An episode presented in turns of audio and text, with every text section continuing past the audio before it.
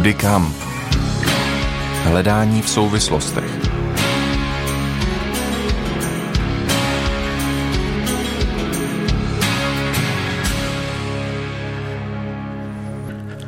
Hezký dobrý večer. Eh, z Rádia 7 jsme v pořadu Kudy kam a od mikrofonu zdraví René Drápala.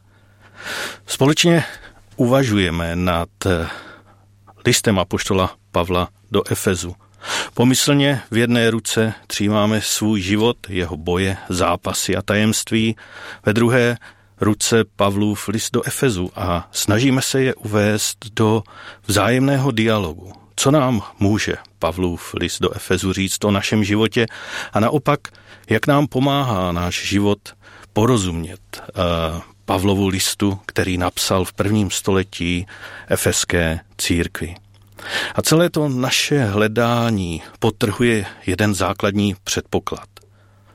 Že totiž Bůh nás stvořil tak, že musíme slyšet Boží slovo, pokud máme být sami sebou. Dnes je před námi třetí kapitola.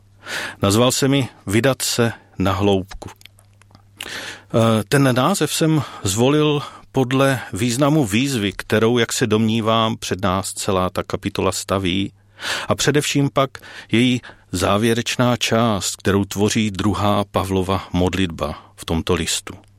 Pavel prosí Boha, aby Efeským dal více vnitřní síly, schopnost poznávat hlouběji a více vědomé integrity s plánem a boží bytostí. To vše je ale možné jen pokud vykročí ze zažitého, jistého, známého a bezpečného a sám Pavel jim je v tom příkladem. Mnozí z nás čas od času zavítají k moři. A my s rodinou nejsme výjimkou. S manželkou a dětmi každé dva, tři roky vyrazíme do kempu na chorvatské Istrii, úplně dole na jihu. Moře je pro nás suchozence vždy jako zjevení. Pobřeží je tam velmi rozmanité a tak každý den vyrážíme na jiné místo. A na každém z těchto míst zažíváme podobnou zkušenost – když se člověk placatí potápí u břehu, je to fajn, je to na pohodu. Břeh je blízko, dno je na dosah, vše je pod kontrolou. Ale to, co lze vidět a zažít, je omezeno. Pokud se ovšem člověk odváží dál od břehu, na hloubku, je odměněn. Před očima se mu otevře úplně nový svět, hloubka, šířka i výška prostoru, Zvláštní světlo, které tímto prostorem prostupuje a ukazuje vše živé i neživé ve zcela nové podobě. Ovšem, hloubku si člověk užije jen pokud umí plavat.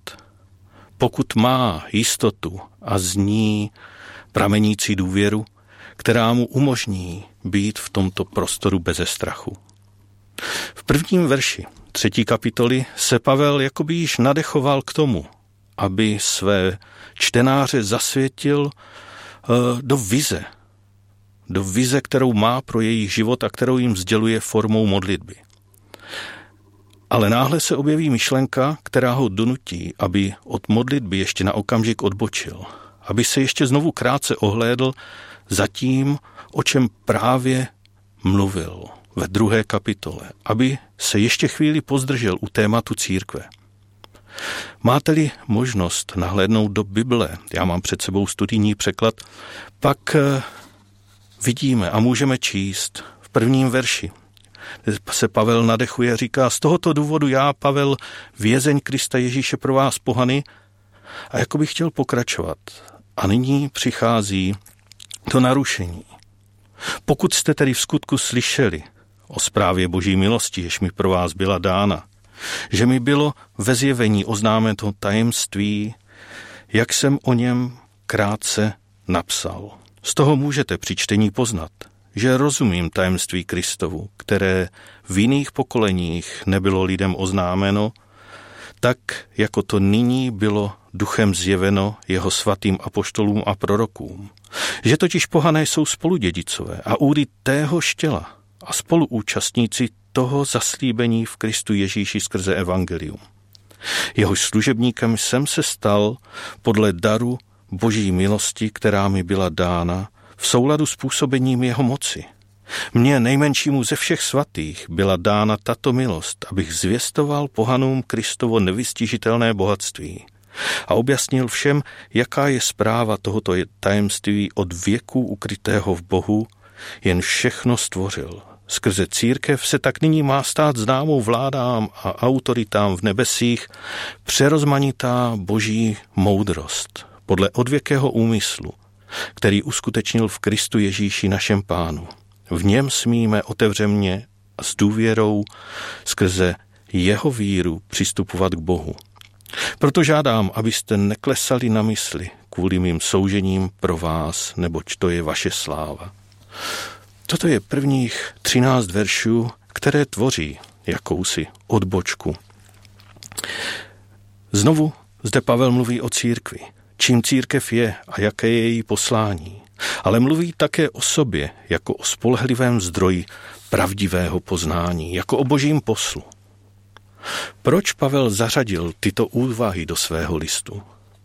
No pravděpodobně to vypovídá něco o potřebách a výzvách, kterým čelili jeho původní adresáti.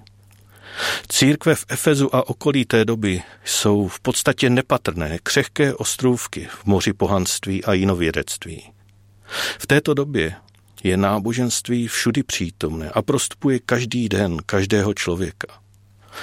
Efes připomíná tavící kotlík různých náboženských směrů, názorů, skupin. A každá z nich má svůj hlas.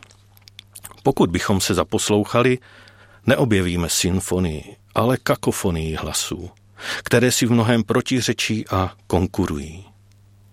Každý z těchto hlasů přirozeně hledal své posluchače. Protože když my lidé mluvíme, mluvíme proto, abychom něco sdělili s nadějí, že toto sdělení způsobí nějakou změnu u těch, ke kterým mluvíme.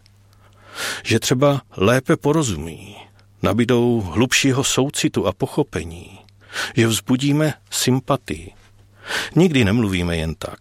Mluvíme proto, abychom něco potvrdili, něco spochybnili, zakázali, nebo naopak povolili, abychom vybídli a motivovali. Zkrátka, abychom pohnuli životem toho, kdo naslouchá.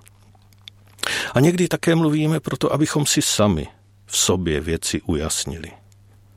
A nejdůležitější hovory, které vedeme, jsou o tom, co se týká těch nejhlubších lidských záležitostí, smyslu a významu života, Boha a druhých, přátel a nepřátel, spásy a zatracení nebe a pekla. A to není nic nového. Konkurence hlasů. S tou se setkal člověk hned v počátcích své lidské existence. Boží hlas a boží slovo, které bylo spochybněno jiným hlasem, hlasem stvořené bytosti. Každý z těchto hlasů usiloval o důvěru člověka. Podle druhé kapitoly byli před svým obrácením efeští zvyklí naslouchat a poslouchat synergii hlasu, hlasu nadzemské mocnosti zla, světa a vlastního hříšného nitra, jejíž společným důrazem bylo popírání hlasu Božího, hlasu Kristova. Když však v Efezu uslyšeli svědectví o Kristu, přijali je a byli znovu zrozeni, tak do jejich života vstoupil jiný hlas. Hlas Otce v Kristu. Jako děti se začali učit naslouchat a důvěřovat a v zápětí také mluvit.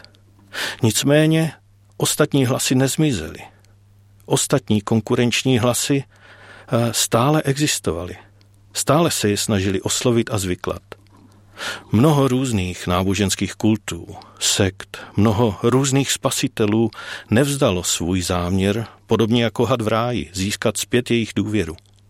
A proto Pavel věnuje značnou část třetí kapitoly tomu, aby je ubezpečil, že to, co jim říká, je pravdivé a věrně reprezentuje Boží hlas. Naše situace je zdánlivě odlišná. Jsme obyvateli západní kultury 21. století a rádi se holedbáme svou skepsí a pochybností a odolností vůči všemu, co si na nás činí jakýkoliv autoritativní nárok. Nevěříme a nedůvěřujeme hlasu tradice, nedůvěřujeme hlasu církve, nedůvěřujeme státu, nedůvěřujeme politikům, nedůvěřujeme velkým příběhům. Je to však jen nepromyšlená pouza, protože vzhledem k roztříštěnosti, jakou zažíváme při vnímání vnějšího a vnitřního světa, kvůli záplavě informací, požadavků mít na vše svůj názor, zaneprázdněnosti a rychlosti, s jakou se náš svět mění a s jakou žijeme své životy, moderním komunikačním technologiím a zároveň na druhé straně nedostatku vnitřního stišení a meditativního přístupu, rozjímavého přístupu ke skutečnosti, jsme naopak velmi často vydáni rozmaru hlasů a názorů, které si pro sebe sebevědomně a hlasitě narokují pravdivost a autoritu. A protože často nejsme zakotveni a zároveň nemáme kapacitu vše ověřovat a promýšlet, což ostatně člověk nemá nikdy, tak se bez hlubšího zamyšlení vydáváme v šanc těm hlasům, které jsou nejhlasitější a nejdrzejší. Když si u nás měli autoritu mudrci a hledači moudrosti, filozofové, proroci a kněží, pak to byl pan řídící a pan farář. Po nich, a není tomu tak dávno, byli autoritou vědci, kteří nastoupili na místa mudrců, proroků a kněží. Dnes už ale nevěříme ani vědcům. Nyní jsme svoji důvěru eh, dali Google, Facebooku, YouTube a bublinám, ve kterých žijeme. Žijeme ve zvláštní době, kterou mimo jiné charakterizuje hluboká neznalost a nevědomost ve vztahu k tomu, kdo jsme.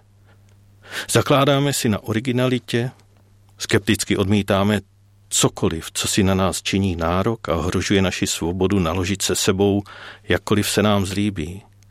Na jedné straně chceme být zcela svobodní prostě všech autorit a na druhé straně často celý život zápasíme se slovy významných druhých, těch nejbližších, těch, kteří pro nás byli nositeli významu, se slovy, která jsme od nich slýchávali v dětství, v dospívání a dospělosti.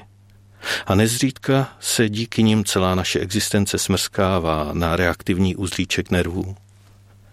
Není to tedy ani zdaleka tak, že ve svém životě nenasloucháme autoritám. Takovou možnost jako bytosti stvořené k obrazu božího slova vlastně ani nemáme. Celá naše podstata je dialogická a my nemůžeme nenaslouchat, nemůžeme nebýt vedeni. Jsme stvoření jako posluchači. Proto, abychom se naučili mluvit, musíme naslouchat řeči druhých.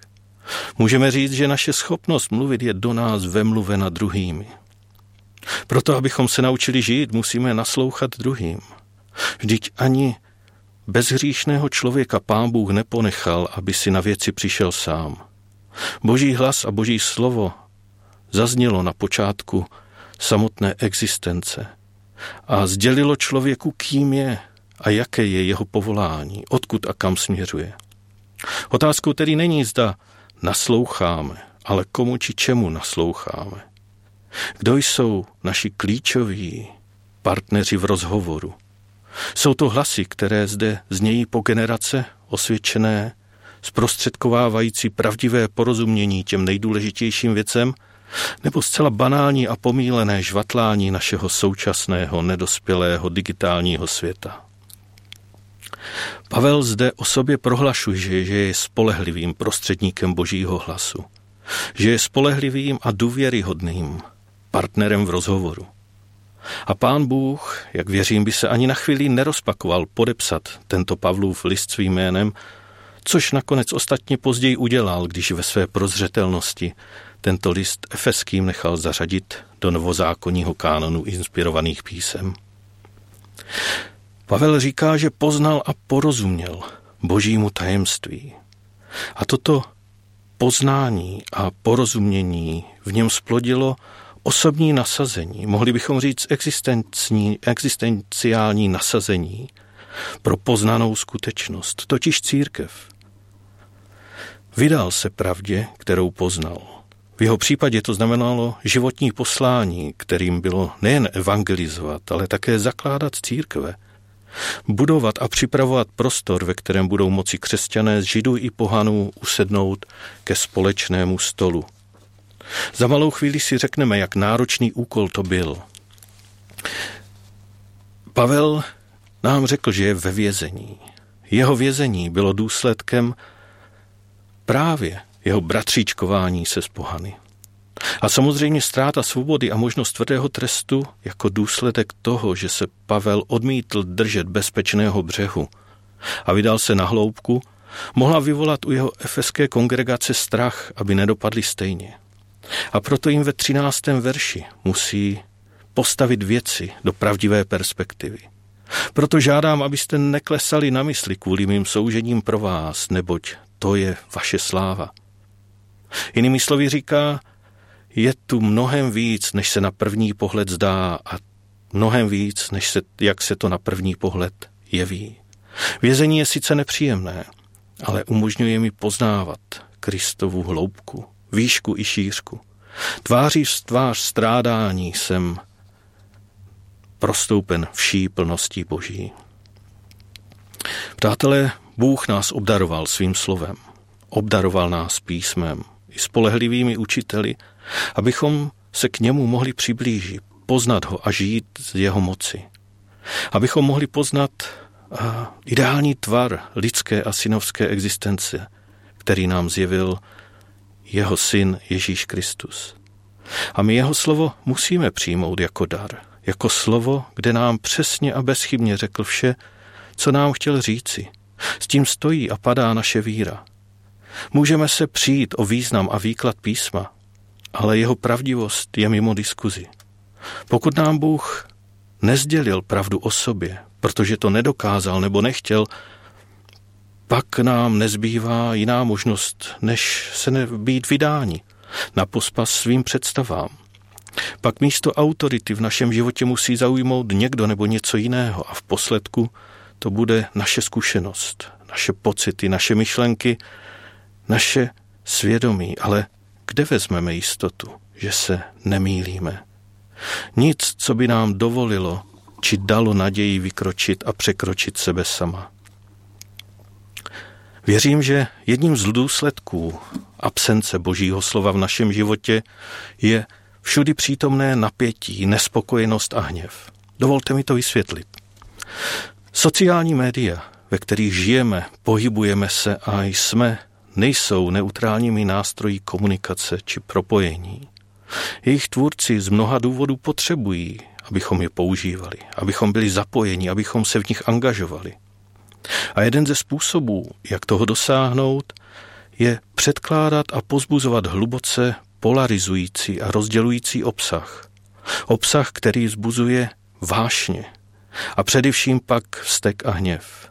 Protože hněv nás aktivuje, jsme-li rozčílení, jsme připraveni k akci. Hněváme-li se, pak jsme připraveni bránit sebe neho nebo druhé. Takže píšeme, tweetujeme, komentujeme, prostě jsme zapojeni. A čím více hněvu, tím více času stráveného ve vzájemných střetech. Postupně nám však tato atmosféra proniká až do morku kostí. A pak již stačí jen nepatrná jiskra, malichernost, odlišný názor a vlastně jenom jinakost druhého a sud s prachem exploduje. Ale jak nás může takovéto vnitřní rozpoložení a nastavení disponovat k odpuštění, smíření a pokoji? Jsme-li zakořenění a založeni v nespokojenosti, jak můžeme toužit po odpuštění? Vždyť smíření a odpuštění jsou důvodem, proč Ježíš přišel, jak jsme četli ve druhé kapitole.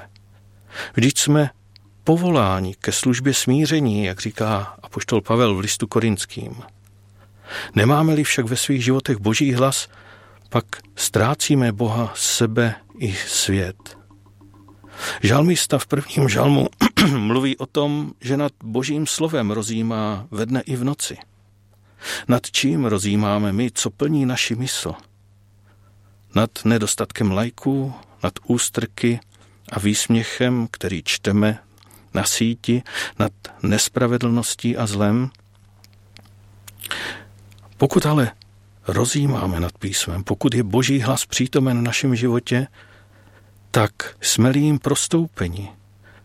Jestliže je to on, ve kterém vědomně žijeme, dýcháme a jsme, pak jsme z to přinášet uzdravení a pokoj do tohoto světa.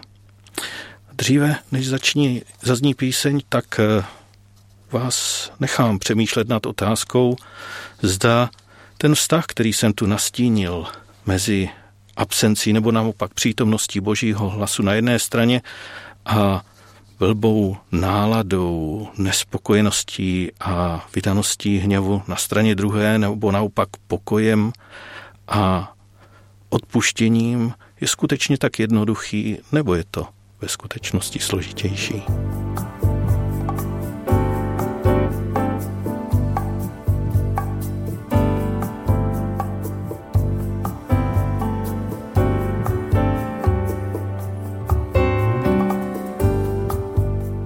Jsme v pořadu Kudy kam od mikrofonu zdraví René Drápala. Společně uvažujeme nad třetí kapitolou Apoštolova nebo listu Apoštola Pavla Efeským. Předchozí relaci nebo předchozí části jsme se soustředili na Apoštola Pavla jako důvěryhodného posla, jako toho, kdo přináší skutečně pravdivé poznání. Ale pravdivé poznání čeho? Co je předmětem jeho poselství? O čem Pavel s takovou jistotou mluví? Cože mu to bylo zjeveno? Nad čím přemítá dnem i nocí? A kvůli čemu sedí ve vězenské cele?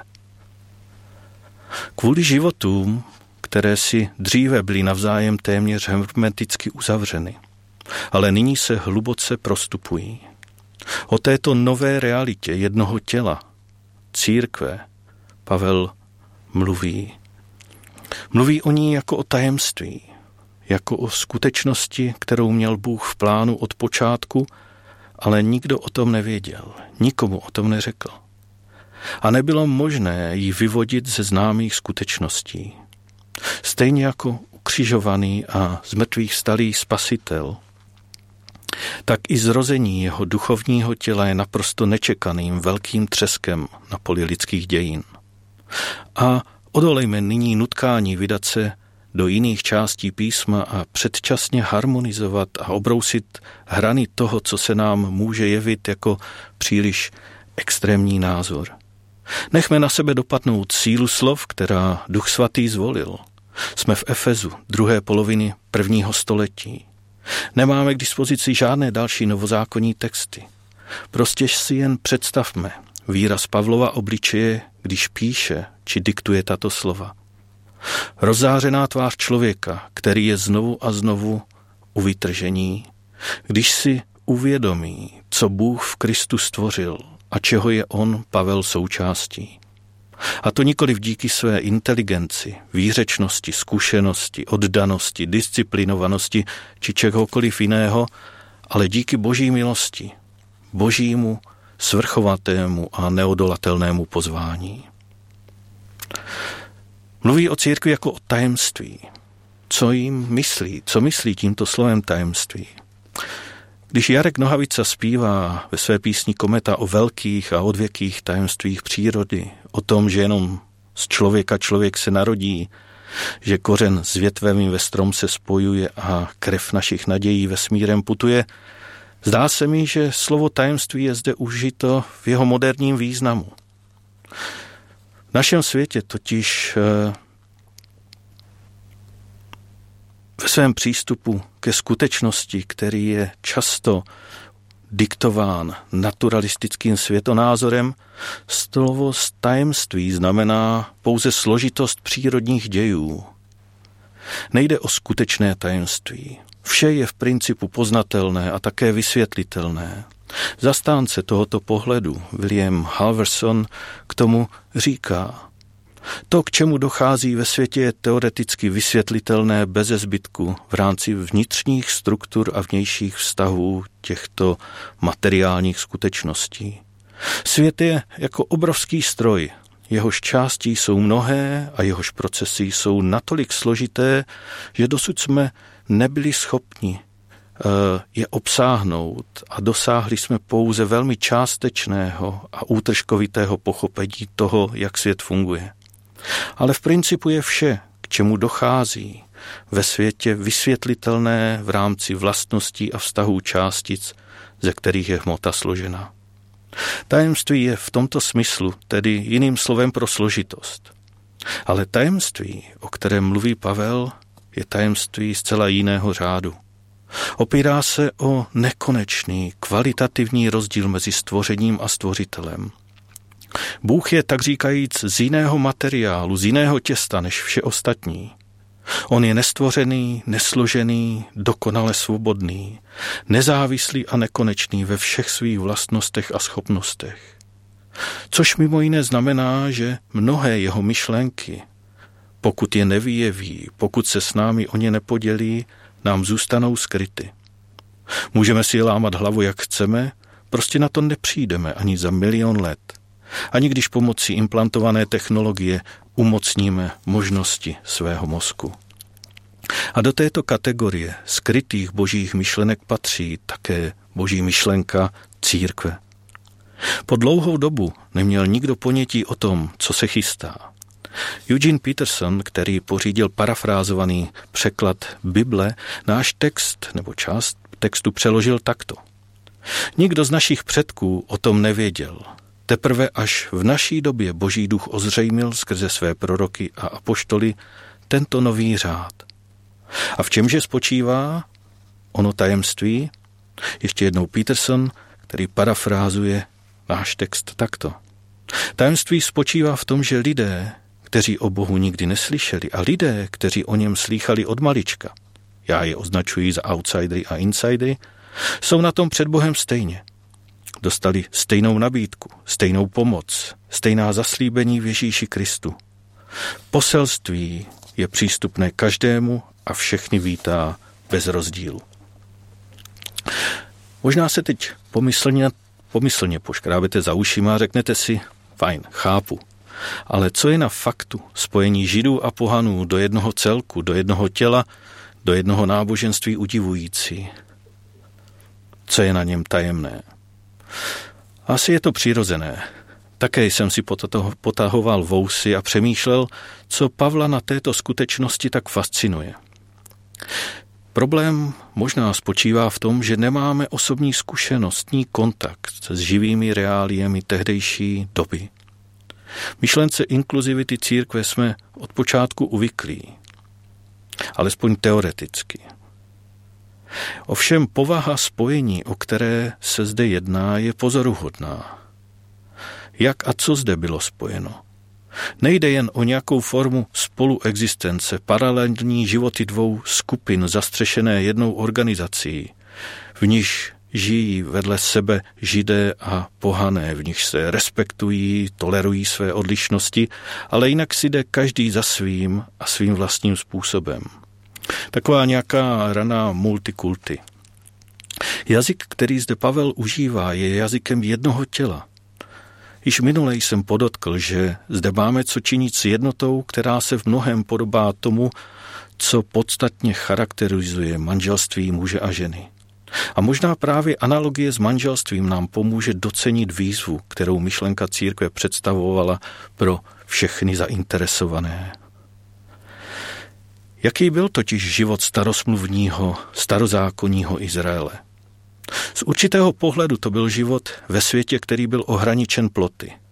Řády a nařízení, které regulovaly vše, co do lidského života patřilo. Stravu, sexualitu, společenský politický i náboženský život. Byl to svět ohradníků, nabitých elektřinou. Ohradníky, které vytvářely hranice, a to nejen mezi Izraelem a neizraelem, ale též mezi Izraelci uvnitř Izraele. Soustředné kruhy, kdy hranice každého dalšího je nabita vyšším napětím. A ve středu toho všeho pak stojí cosi jako kvádr svatostánku a krychle svatyně svatých. A zde je napětí v drátech nejvyšší. Stačí chybný krok, chybné gesto, chybný dotek a člověk schoří na prach. Prostor v samotném středu je natolik exkluzivní, že se do něj podívá jen jeden jediný, vysoce kvalifikovaný člověk jednou za rok. Zde se ocitne v bezprostředním kontaktu se silou, proti níž je i ten, i ten nejvýkonnější jaderný reaktor dětskou hračkou.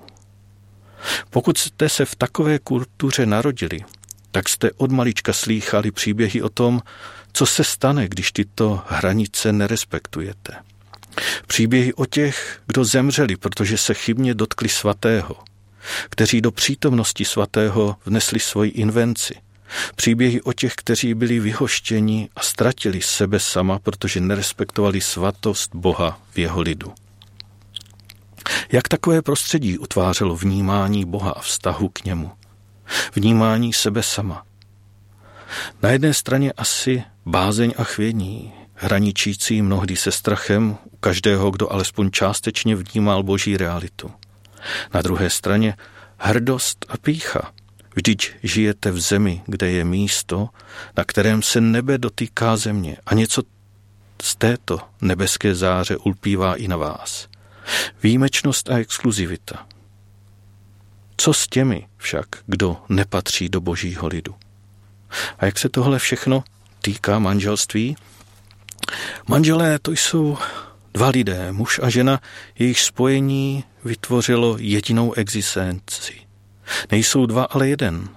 Prochází jakousi ontologickou transformací, jak říkají někteří teologové. Pokud patříte mezi pozorné čtenáře písma, pak vám jistě neuniklo, že pán Bůh je velký fanda do ty, tohoto typu spojování. A jeho způsob práce často vypadá tak, že věci, které jsou původně jedním, rozdělí, aby se staly svébytnými celky, na je pak opět spojí, aby vytvořil ještě působivější jednotu, než byla ta počáteční.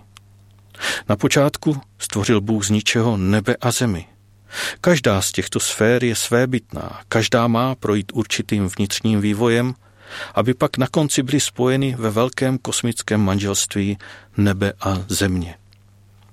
Bůh stvořil muže, z jeho těla pak stvořil svébytnou ženu, aby je následně opět spojil v jedno tělo.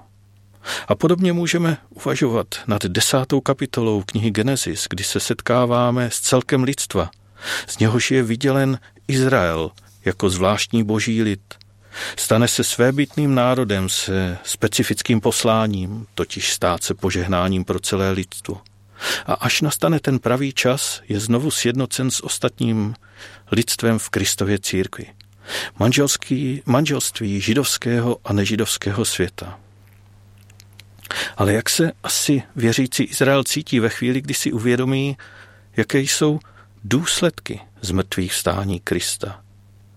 Myslím, že jeho pocity možná můžeme přirovnat uh, pocity svobodného člověka, který si zvykl na svobodný život a není připravený na společný život s partnerem.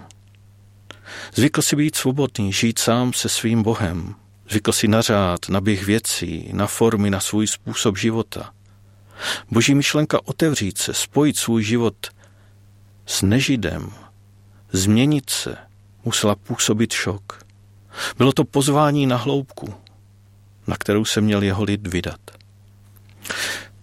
Jeden možná konkrétní příklad. Představte si, že jste celý život vychovávání v tom, že jídlo se dělí na čisté a nečisté.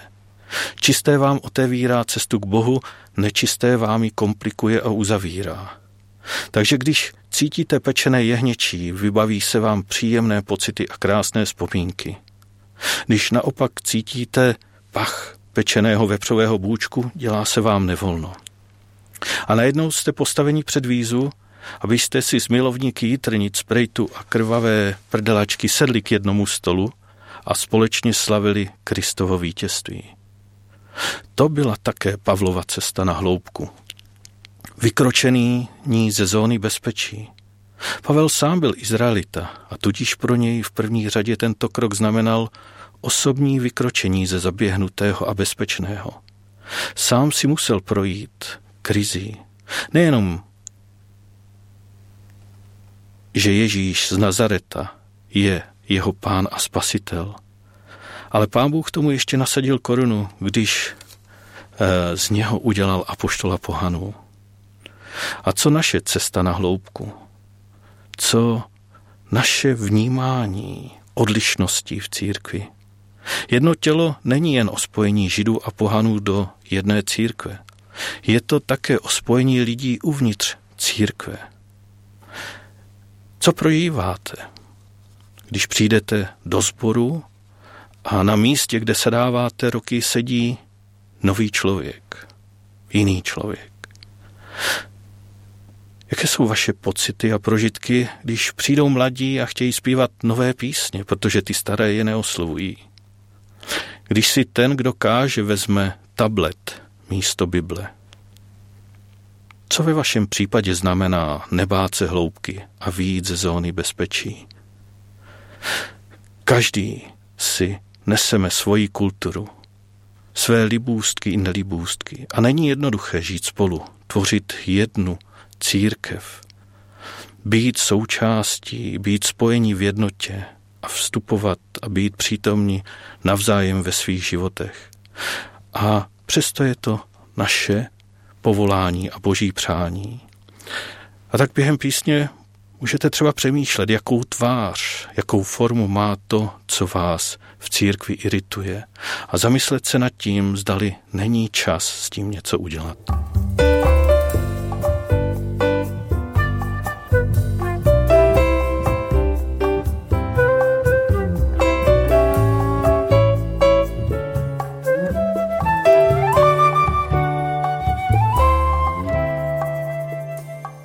Jsme v pořadu Kudy kam, od mikrofonu zdraví René Drápala. Společně uvažujeme nad eh, třetí kapitolou eh, listu Efeským. Mluvili jsme spolu o apaštolu Pavlovi jako o spolehlivém eh, svědku, o tom, kdo jak to přináší pravdivé poznání. Mluvili jsme také o církvi a já bych se chtěl k tématu církve ještě na chviličku vrátit a položit si otázku, proč církev existuje a jak na tuto otázku odpovídá náš text. V desátém verši totiž Pavel napsal, Bůh chce, aby nebeským vládám a mocnostem bylo nyní skrze církev dáno poznat jeho mnohotvarou moudrost, podle odvěkého určení, které naplnil v Kristu Ježíši našem pánu. Bible je sbírkou mnoha knih, mnoha lidských autorů, kteří jsou zároveň inspirováni a vedení jedním jediným božím duchem. Proto by nás nemělo překvapovat, že v ní můžeme najít jednu skutečnost pojednanou z různých stran. A tak je tomu i s důvodem existence církve. Proč církev existuje?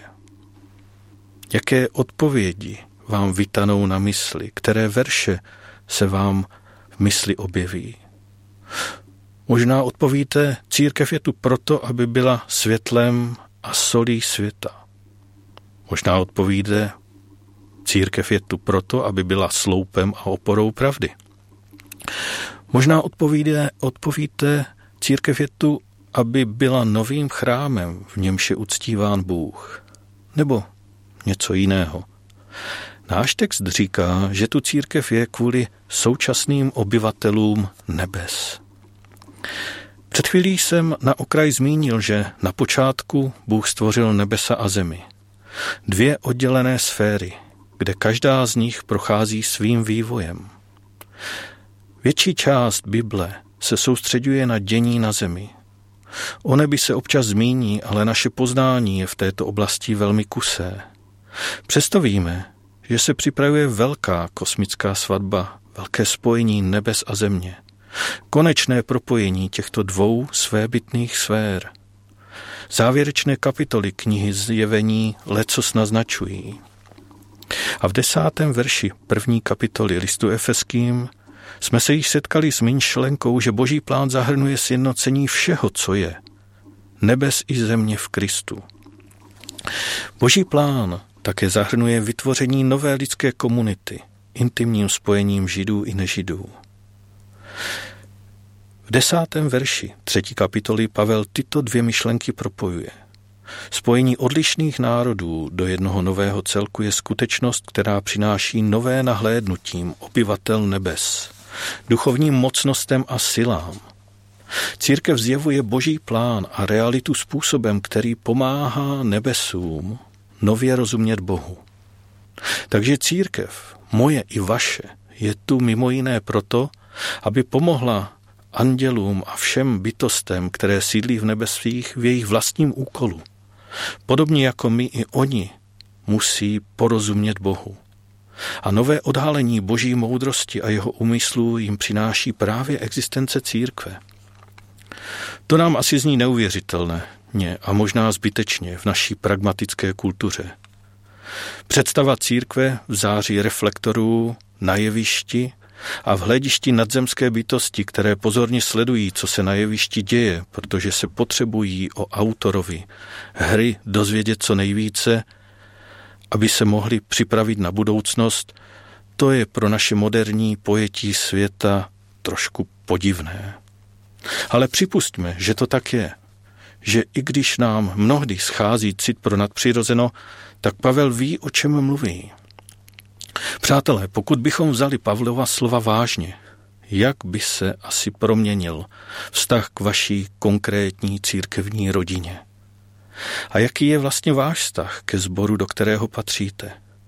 Odráží se v něm vědomí významu, který má vaše společenství v božím plánu na sjednocení všech aspektů skutečnosti? A nebo je váš sbor a vaše církev spíš zájmovým kroužkem, kam docházíte? Možná je to pro vás zděděná záležitost, kterou vám odkázali vaši předkové, jejíž smysl a účel vám není příliš zřejmý. Co je třeba změnit? Chce to více poznání, více odvahy? Možná v první řadě upřímné rozhození rukou a krátká modlitba.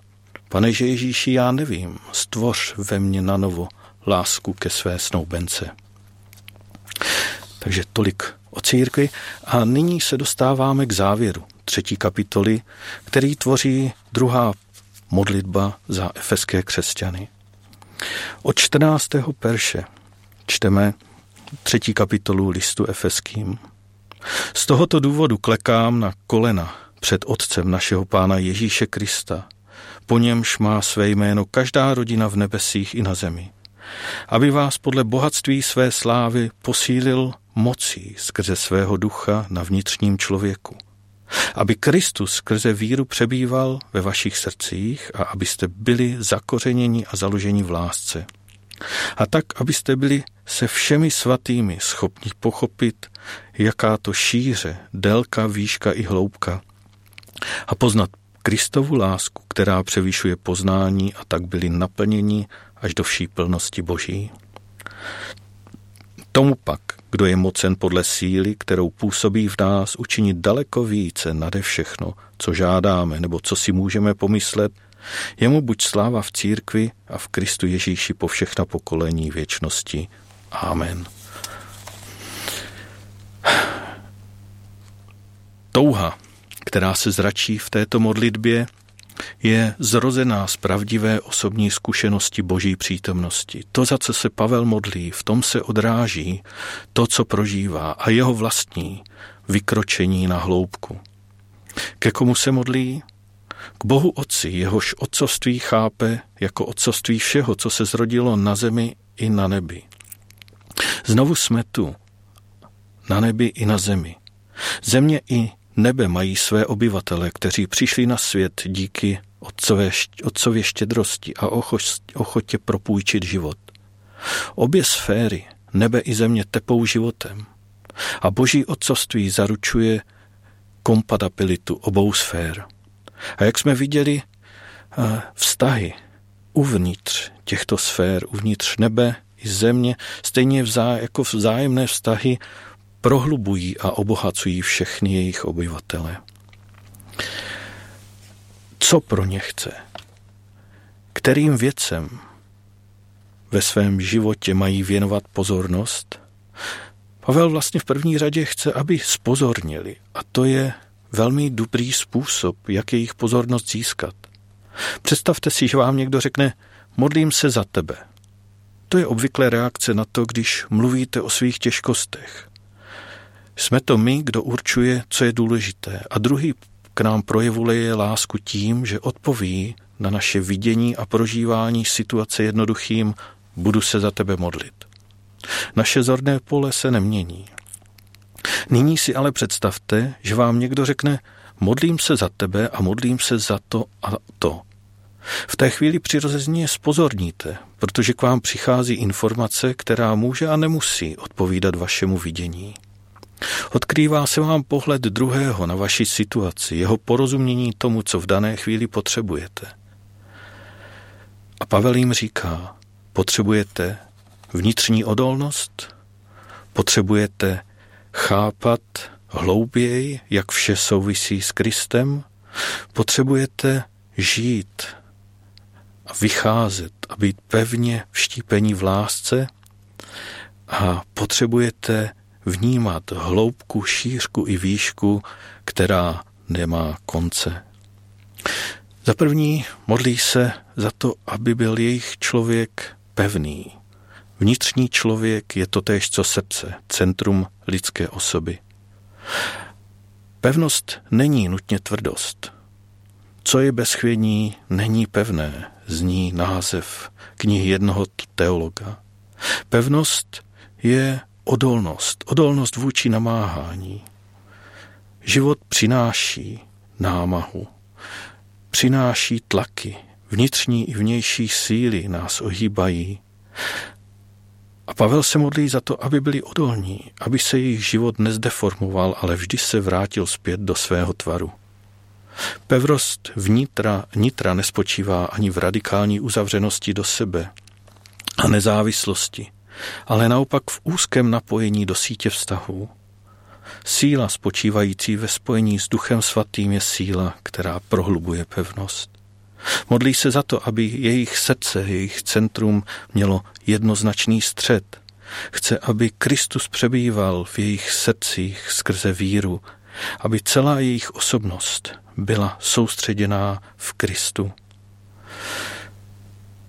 A modlí se za to, aby láska byla základem všech jejich životních funkcí, aby byli zakořeněni a zakotvení v lásce. Zakořenění a zakotvení evokují půdu a základ stavby. Láska je půda, ve které mají být zasazeni a ze které mají vyrůstat. Láska je základová deska, na které mají stavět. Ale co je to láska? Lásce, lásku můžeme definovat, rozumět jako otevřenosti ven, jako úsilí o dobro druhého bez ohledu na svůj vlastní prospěch. Láska je fundamentální princip přicházejícího věku a Pavel chce, aby láska byla tím, z čeho vycházejí vždy a v každém případě. A poslední věcí, za kterou se modlí, poslední jeho prozbou, je, aby se jejich poznání prohloubilo, aby poznali šířku, výšku i délku. A všimněte si dobře, že tohle poznání se děje spolu s druhými. Není to individualistické poznání osamoceného člověka. Přesně tak, jak Pavel poznává Krista, protože slouží církvi, protože zápasí o církev, tak i křesťané v Efezu. Všimněte si, že i tohle poznání je kristocentrické, je v Kristu a všimněte si toho paradoxního aspektu. Poznání rozměrů nezměrného. To je Pavlova touha, aby rostli, aby zráli, aby poznávali, co všechno jim Bůh dal. A tím se dnes večer loučíme s třetí kapitolou listu efeským a od mikrofonu se loučí René Drápala.